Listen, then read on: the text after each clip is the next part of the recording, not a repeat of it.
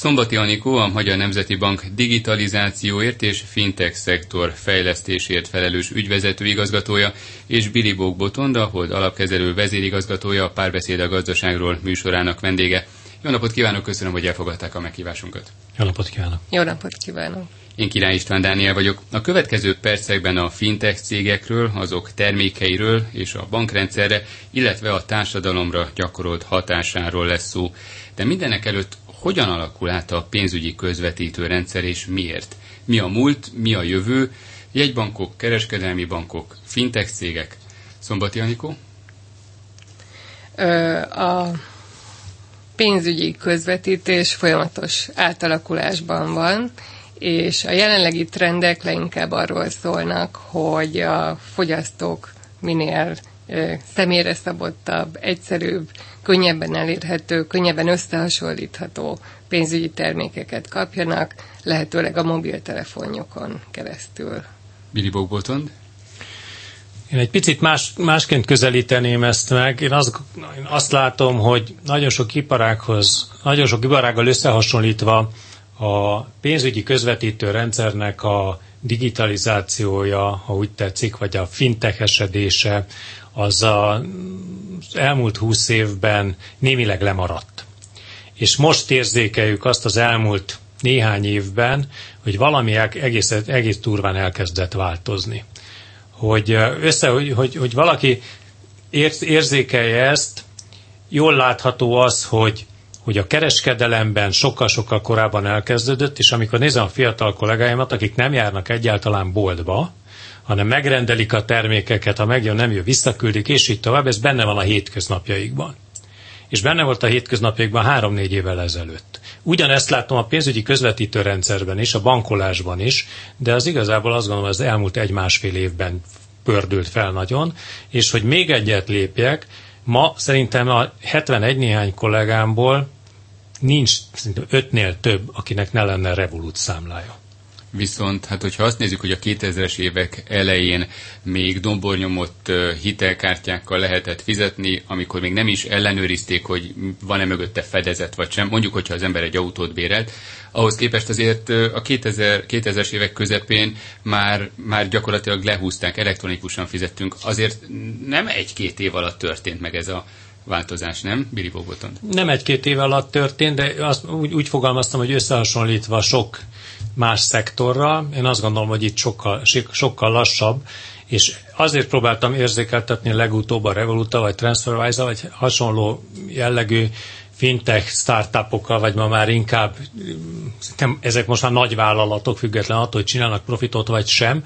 Azért próbálom érzékeltetni, mert meggyőződésem, hogy minőségbeli különbség van. Óriási különbség van a között, amit ugye használtunk és megszoktunk, és többé-kevésbé tartottuk a lépést a világgal, de itt valami egészen más történik, nekem ez meggyőződésem. Szombati Anikó? Valóban, tehát hogyha kicsit mélyebbre megyünk, mi azt gondoljuk, hogy ez a globális jelenség valahol a 2007-2008-as válság táján indult el, hiszen itt a kereslet és a kínálat egyszerre hozta el az új világot, ugye egyrészt a pénzügyi rendszer maga is megrodjant, később a saját újjáépítésével volt elfoglalva, az új szabályozásoknak való megfeleléssel, másrészt pedig maga a bankokba vetett bizalom is talán gyengült, és ezeken az alapokon ki tudott épülni egy olyan kihívó iparág, a fintech szektor, akik ugyanazokat a szolgáltatásokat egyszerűbben, gyorsabban, kényelmesebben nyújtották, és nyilvánvalóan itt számtalan olyan innovációról van szó, akár csak a Revolut TransferWise-ról, akik a határon átnyúló, nagyon is bonyodalmas és nagyon drága szolgáltatásokat olyan innovatív módszerekkel reformálták meg, amivel nagyon könnyen gyűjtöttek magukhoz ügyfélbázist, és talán ez az egyik kulcs momentum a fintech szektornál, illetve hogyha esetleg később rátérünk a big tech-ek terjedésével, hogy az ügyfélbázis az most az érték, és utána kezdenek el azon gondolkodni, hogy milyen szolgáltatásokat építsenek köré. Tehát itt a fintech szektorra visszatérve egyrészt ugyanazokat a szolgáltatásokat nyújtják, másrészt pedig szolgáltatást csokrot nyújtanak, tehát amikor egy helyen lehet ingatlant venni, ingatlan hitelt fölvenni, biztosítást kötni, és akár kis túlzással mindezt otthon a kanapéról meg lehet tenni, az tényleg egy olyan előrelépés, amit a hagyományos szereplők közelmúltig nem gondoltak, hogy nekik is nyújtaniuk kell. Most már kezdik felismerni, hogy ez egy éles verseny, és azt látjuk, hogy meg is indultak a felzárkózás útján. Bilibók Botond, ezek hiányoztak eddig akár a pénzügyi közvetítő rendszerből, vagy a kínálatból? Ezek a fajta egy helyen mindent elérek, mindent meg tudok csinálni megoldások? Mert most már, hogyha megnyitunk egyes honlapokat, ott meg lehet azt csinálni, hogy az ember megköti a biztosítást, akár meg is veszi azt az adott dolgot, sőt, még hitelt is kap rá. Gyakorlatilag egy-két dolgot kell feltölteni. Hát a kérdésben benne volt a válasz, igen, korábban hiányoztak. Szép lassan kezdnek elterjedni. Hadd próbáljak élni egy hasonlattal. Nem tudom, hogy a hallgatóknak ez mennyire lesz érthető, megpróbálom összefoglalni.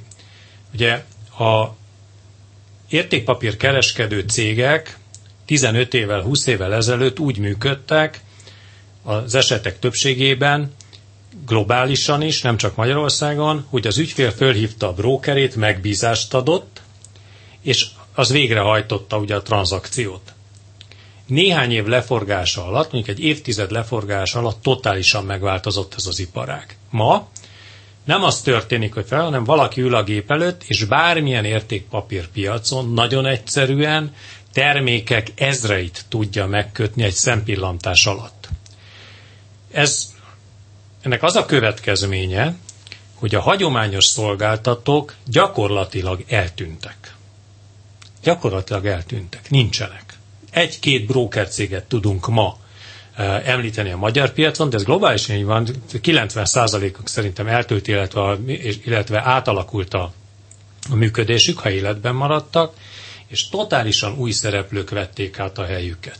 Szerintem ez volt az előfutára annak, tehát engem kb. 5-10 éve ez foglalkoztat, hogy ez bekövetkezhet-e, illetve bekövetkezik-e a kereskedelmi bankrendszerben. Lesz-e ilyen meglepetésszerű változás?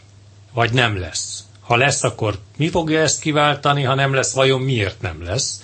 Csak azt akarom érzékeltetni, hogy a periférián, ha úgy tetszik, akkor látunk olyan változásokat, amelyek alapjaiban változtatták meg az iparágnak egy részét.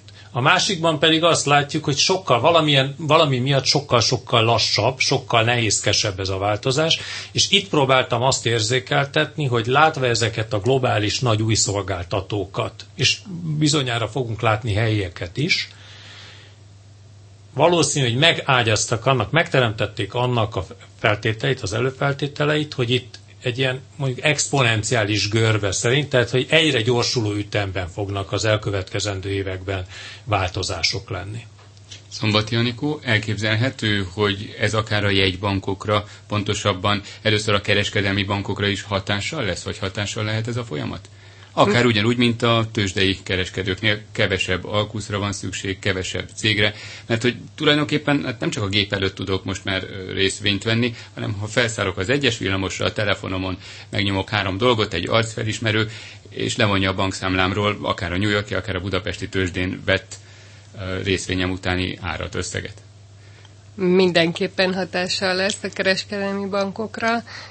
Ugye itt már elhangzott, hogy akik sokat utaznak, nekik nagyon fontos az átváltási árfolyam, illetve hogy tudják, hogy pontosan mibe kerül az a szolgáltatás, amit New Yorkba vagy Londonba vesznek igénybe, és ezekre már most is vannak nagyon jó megoldások. Az a kérdés, hogy ők tudnak-e olyan bizalmat kiépíteni maguk irányába, hogy az emberek már a fő folyószámlájukat is akár áthelyezzék ezekre a szolgáltatókra, és ezáltal a tradicionális kereskedelmi banki működés, a látra szóló betétállomány, ami egy nagyon nagy érték a banki működésben, ez el fog-e tűnni, és át fog esetleg pont kerülni azokhoz a cégekhez, akik, mint Kínában látjuk, már naponta fektetik be ezeket az összegeket, mesterséges intelligenciával, vagy pedig ugye algoritmikus kereskedés igénybevételével, tehát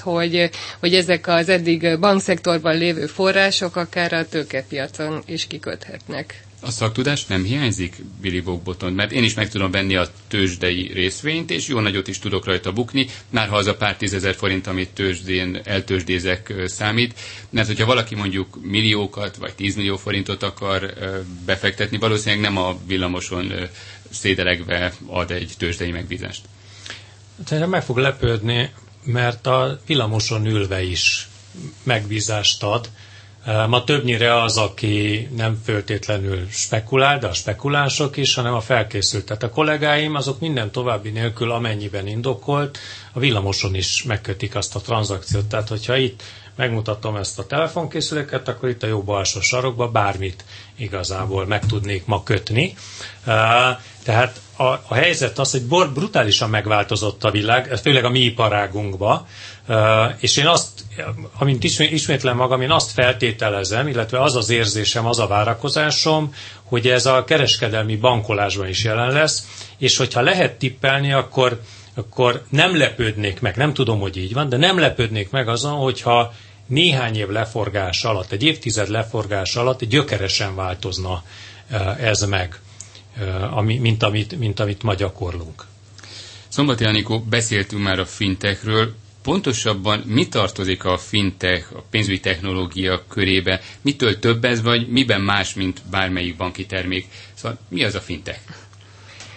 Nagyon sokan próbálták ezt már definiálni. Én a kollégáimmal együtt a Financial Stability Board definícióját szoktam alapul venni, ami arról szól, hogy a pénzügyi szolgáltatások terén megjelenő innovációk, amelyek innovatív termékek, innovatív szolgáltatások, innovatív üzleti modellek is lehetnek, ezeknek a beépülését tekintjük fintechnek. De. Tehát ilyen értelemben egy hagyományos kereskedelmi bank is lehet fintech, hogyha ő egy olyan átfogó és nagy újdonságerejű megoldással áll elő, ami a korábbi gyakorlaton változtat. De ugye Bilibók Botond említett 2 céget is, hogy a fiatal kollégáinak van már ott számlájuk. Hát az azt jelenti, hogy van kártyájuk, tudnak fizetni, és tudnak utalni. Hát ebben mi az innováció? Én a saját régi hagyományos bankszámlámról is tudok utalni, kártyával tudok fizetni, interneten is tudok vásárolni. Szóval mégis akkor ez miért vonzó? Azért vonzó, mert ezek az innováció nem feltétlenül abban van, hogy ugyanazokat a tevékenységeket el tudom végezni, hanem abban van, hogy ezek a sikeres társaságok meg tudják változtatni lényegesen az ügyfélélményt. Tehát azt lehet érzékelni, hogy annyira egyszerűvé és könnyűvé teszik ezeket a műveleteket, ami iszonyatosan, ami borzasztó vonzóvá teszi. Ezért én csak abból tudom lemérni tényleg, hogy 67 darab kollégámnak van ma egyik pillanatról a másikra, és használják, aktívan használják. Tehát ma úgy nem készpénzt adnak kölcsön egymásnak, hogyha valakinek éppen elfogyott, vagy nem, hanem egész egyszerűen fogják a telefonjukat, és kb. 32 másodperc alatt leváltja, odaadja, visszakapja, pillanatok alatt megoldja. Ez az, amit valóban meg lehet ma valószínű az összes magyar kereskedelmi banknál is csinálni, és nem, de hogy ezek azért sokkal-sokkal nehézkesebbek. Valóban, tehát nem azonnal valósulnak. Hadd mondjak egy saját példát, élő példát. Én is annyira hatása alatt vagyok ennek, hogy eldöntöttem, hogy a Magyar Kereskedelmi Banknál vezetett számlámat, azt lecsupaszítom a nullára, azon tartom, mert biztonsági okokból a megtakarításaim többségét, de amikor szükségem van rá, hogy pénzt váltsak, hogy valamilyen olyan tranzakciót hajtsak végre, ami ugye korábban bankszámlaszámok tömkelegén keresztül, de lecsupaszítottam, ma már nincs. Az új fintech ha úgy tetszik, társaságon keresztül fogom megoldani úgy, hogy csak annyit teszek rá biztonsági okokból, kockázatkezelési okokból, ami abban a pillanatban szükségem van rá. És ma azon gondolkodom, hogy van nekem egy ilyen kis gazdasági társaságom, és hogy ott is megpróbálom ezt, mert miután azt hiszem, 2 héttel ezelőtt utána néztem, még nem léptem el, 2 héttel ezelőtt utána néztem, ma már nem csak magánszemélyek számára, lehet, hogy ez régen így van, nem tudom, de nem csak magánszemélyek számára, hanem gyakorlatilag egyszemélyes, úgy tetszik, KFT-knek, ZRT-knek ezt a szolgáltatást magyar nyelven pillanatok alatt nyújtják, és valószínűleg ugyanazt az ügyfélélményt, ugyanazt a kényelmet, ugyanazt a gyorsaságot szolgáltatják, mint amit magánszemélyként mondjuk néhány hónapja megszoktam. És futótűzként terjed. Tehát én ezt látom, hogy volt 3 kollégámnak 2 évvel ezelőtt körülbelül, vagy 1 évvel ezelőtt, nem tudom. Ma már meglepődtem 2-3 éve, szinte nincs olyan kollégám, akinek ne lenne. Hihetetlen. Szombati Anikó. Hát ugye itt 2 dologgal is megfogják az ügyfeleket, egyrészt az ügyfélélménnyel, másrészt pedig az árral. Tehát ugye itt ingyenesek ezek a számlák, az alapszámlák, ingyenes a kártya, sőt vannak akciók, amikor még pénzt is kapnak a számlatulajdonosok, hogyha meggyőznek kollégákat, hogy ők is nyissanak számlát. Tehát ez az a 2 faktor, amivel lehet ügyfélbázist építeni, és az ügyfélélmény valóban jó. Itt még az előző példához visszatérve, tehát mi azt gondoljuk, hogy a hamarosan meginduló azonnali fizetési rendszer még egy új csatornát nyithat annak, hogy milyen innovatív megoldások jelenhetnek meg a hazai piacon, hiszen akkor már nem lesz szükség kártyára sem, nem lesz szükség a kártya kibocsátó társaságra sem feltétlenül, hanem tényleg bankszámláról bankszámlára mehetnek 5 másodpercen belül az utalások, és ez ugye mind a személyek közötti fizetések területén, mind az online fizetések területén nagy változásokat hozhat. Akkor végül is a fintech, vagy amit Bilibók Botond mondott, az egy show, az egy élmény? Mert hogy igen, rögtön odaér a pénz, de hát a legtöbb szolgáltatás az ugyanaz, a kártya nem kék, hanem piros, a felület, amin tudok utalni, meg így telefont összeérintve tudok utalni, az is egy grafika, tulajdonképpen egy kereskedelmi bank is bármilyen grafikát, kismalacot, nagy nyulat, bármit oda tud rajzolni. Szóval ez inkább egy show. Hát egy show és egy megtakarítás, tehát hogy a költségeket nagyon tudatosan tudják menedzselni a fogyasztók, és megvan a lehetőségük arra, hogy kiválasszák a számukra legoptimálisabbat. És itt azért még azt gondolom, hogy részben az MNB-nek, részben a társadalom egészének van további keresnivalója, hiszen az, hogy megvan a lehetőség a választásra, az nem jelenti azt, hogy az ügyfelek ki is tudják választani a számukra legmegfelelőbbet. Ugye a TransferWise-os kollégák csináltak egy kutatást azzal kapcsolatban, hogy az ügyfelek hány százaléka tudja a legolcsóbb átváltási árfolyamot kiválasztani, és hát sajnos csak 46%-uk tudta az információkat megfelelően feldolgozni, tehát itt nyilván akkor lehet a legnagyobb társadalmi előnye ezeknek a szolgáltatásoknak, hogyha kellő tudatossággal használják az emberek. Bilibók Botond? És most, amiről beszélünk, mert visszatérve, hogy mi minden tartozik a fintech alá, igen, az, amiről mi beszélünk, az gyakorlatilag, ha úgy tetszik, egy ilyen front office, tehát egy ilyen ügyfélszolgálati, az ügyfelek elégedettségét és költségeit jelentősen leszorított tevékenységről, vagy szolgáltatásokról beszélünk. De nagyon sok minden tartozik, hogy kapcsoljak Anikóhoz. Tehát ugye ma azt mondjuk, hogy a TransferWise azt mondja, vagy a kutatásai alapján 46% tudja kiválasztani. De a következő szolgáltató az majd abban fog segíteni, hogy az ügyfeleknek 56, 66, 76 és 86%-a tudja kiválasztani azt, hogy hol tud a legoptimálisabban mondjuk pénzt váltani, vagy bármit tranzaktálni. Tehát ez mindaz, amit látunk.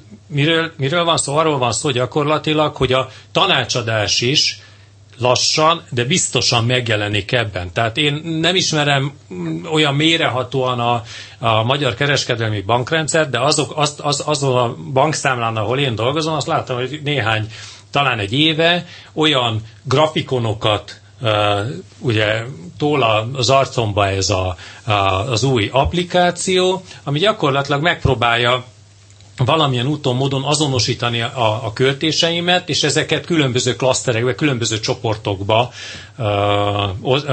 sorolni. Azaz valamilyen képet mutat nekem arról, hogy a hónapokon, éveken keresztül történt fizetéseim, fogyasztásom, az milyen szerkezetet mutat. És hogyha ezt valakinek megmutatják, a következő kérdés, a következő lépés lehet az, hogy rámutatnak arra, hogy hogy lehet ezt hatékonyabban, jobban. Tehát ebből döntéseket lehet értelemszerűen, tehát tanácsokat és döntéseket lehet generálni. Igen, csak ehhez, bocsánat, azt kell mindenképpen, hogy valaki pont ugyanazt a kártyát, pont ugyanazt a számlát, vagy ugyanazt a megoldást használja minden nap, mert nekem is van több kártyám, és az egyikről költök itt, a másikról ott, vagyis itt már nem biztos, hogy össze tudja hozni ezt a két dolgot. Nem, Anikó is látom, hogy nyugodtan mondja Anikó, mert nem így van. Hát abszolút, hogy össze tudja hozni. Ugye idén szeptembertől a PSD2 értelmében a bankoknak meg kellett nyitniuk az ügyfélszámlák adatait a megfelelő engedéllyel rendelkező fintekek felé, akiknek pontosan ez az egyik fő szolgáltatásuk, hogy agregálják a többféle számlán lévő többféle forgalmat, befektetést, és ezek alapján segítik az optimális döntéshozatalt. Akkor még itt a szünet előtt vissza fogunk térni a PSD2-re, meg arra, hogy lehet különböző számlákat összehozni, meg egyáltalán hogy működik ez, de amit Bilibók Botond mondott nemrégiben, hogy a fiatalabb kollégáinak már mind van ilyen számlájuk, vagy lehet, hogy nem is egy, hanem több, vagy nem számlájuk ilyen applikációjuk. Ezek a megoldások, ezek elsősorban a fiataloknak szólnak, az utazó embereknek. Ki a célközönség? A célközönség az, azt gondolom, hogy mindenki. Tehát, hogy itt üzletről van szó, de az jól látható, hogy a fiatalok azok, akik fogékonyak erre. Tehát én sosem tudom, hogy mi az XYZ W generáció, én ezeket nem egészen értem, de azt hiszem, hogy valahogy így következnek sorba. De az teljesen egyértelmű, ahogy látjuk, hogy a kisgyerekek, hogyha kézbe kapnak egy ilyen eszközt, mint egy mobiltelefon, egy táblagép vagy valami, akkor miután félelem nélkül nyúlnak hozzá, tehát nincs bennük meg az a gát, hogy ja Istenem, elrontom, attól a pillanattól fogva nagyon gyorsan ugye hozzászoknak ennek a világához. És ezt látom a fiataloknál is, hogy ebben nőttek fel, sokkal-sokkal közelebb állnak hozzá, mint én magam, és pillanatok alatt fogékonyak rá. Tehát, hogy én nem hiszem azt, hogy ők a célközönség, de egy biztos, hogy velük lehet a leggyorsabban kezdeni, hiszen a fogékonyság megvan bennük, a bátorság megvan bennük, és így tud elkezdeni. Ugyanúgy, ahogy a szüleim sokkal, édesapám 86 éves, de ma már eljutott oda, nem volt könnyű, de eljutott oda, hogy naponta gyakorlatilag mind a laptopot, mind a táblagépet kezeli. Hát nehéz volt a gyerekemnek, aki 9-11 éves, neki néhány napot vett igénybe. Tehát a néhány nap a néhány évvel betegszik itt. Hamarosan innen folytatjuk a párbeszéd a gazdaságról. Mai vendége Szombati Anikó, a Magyar Nemzeti Bank ügyvezető igazgatója, és Bilibók Botond, a Hold alapkezelő vezérigazgatója. A hírek után tehát visszatérünk.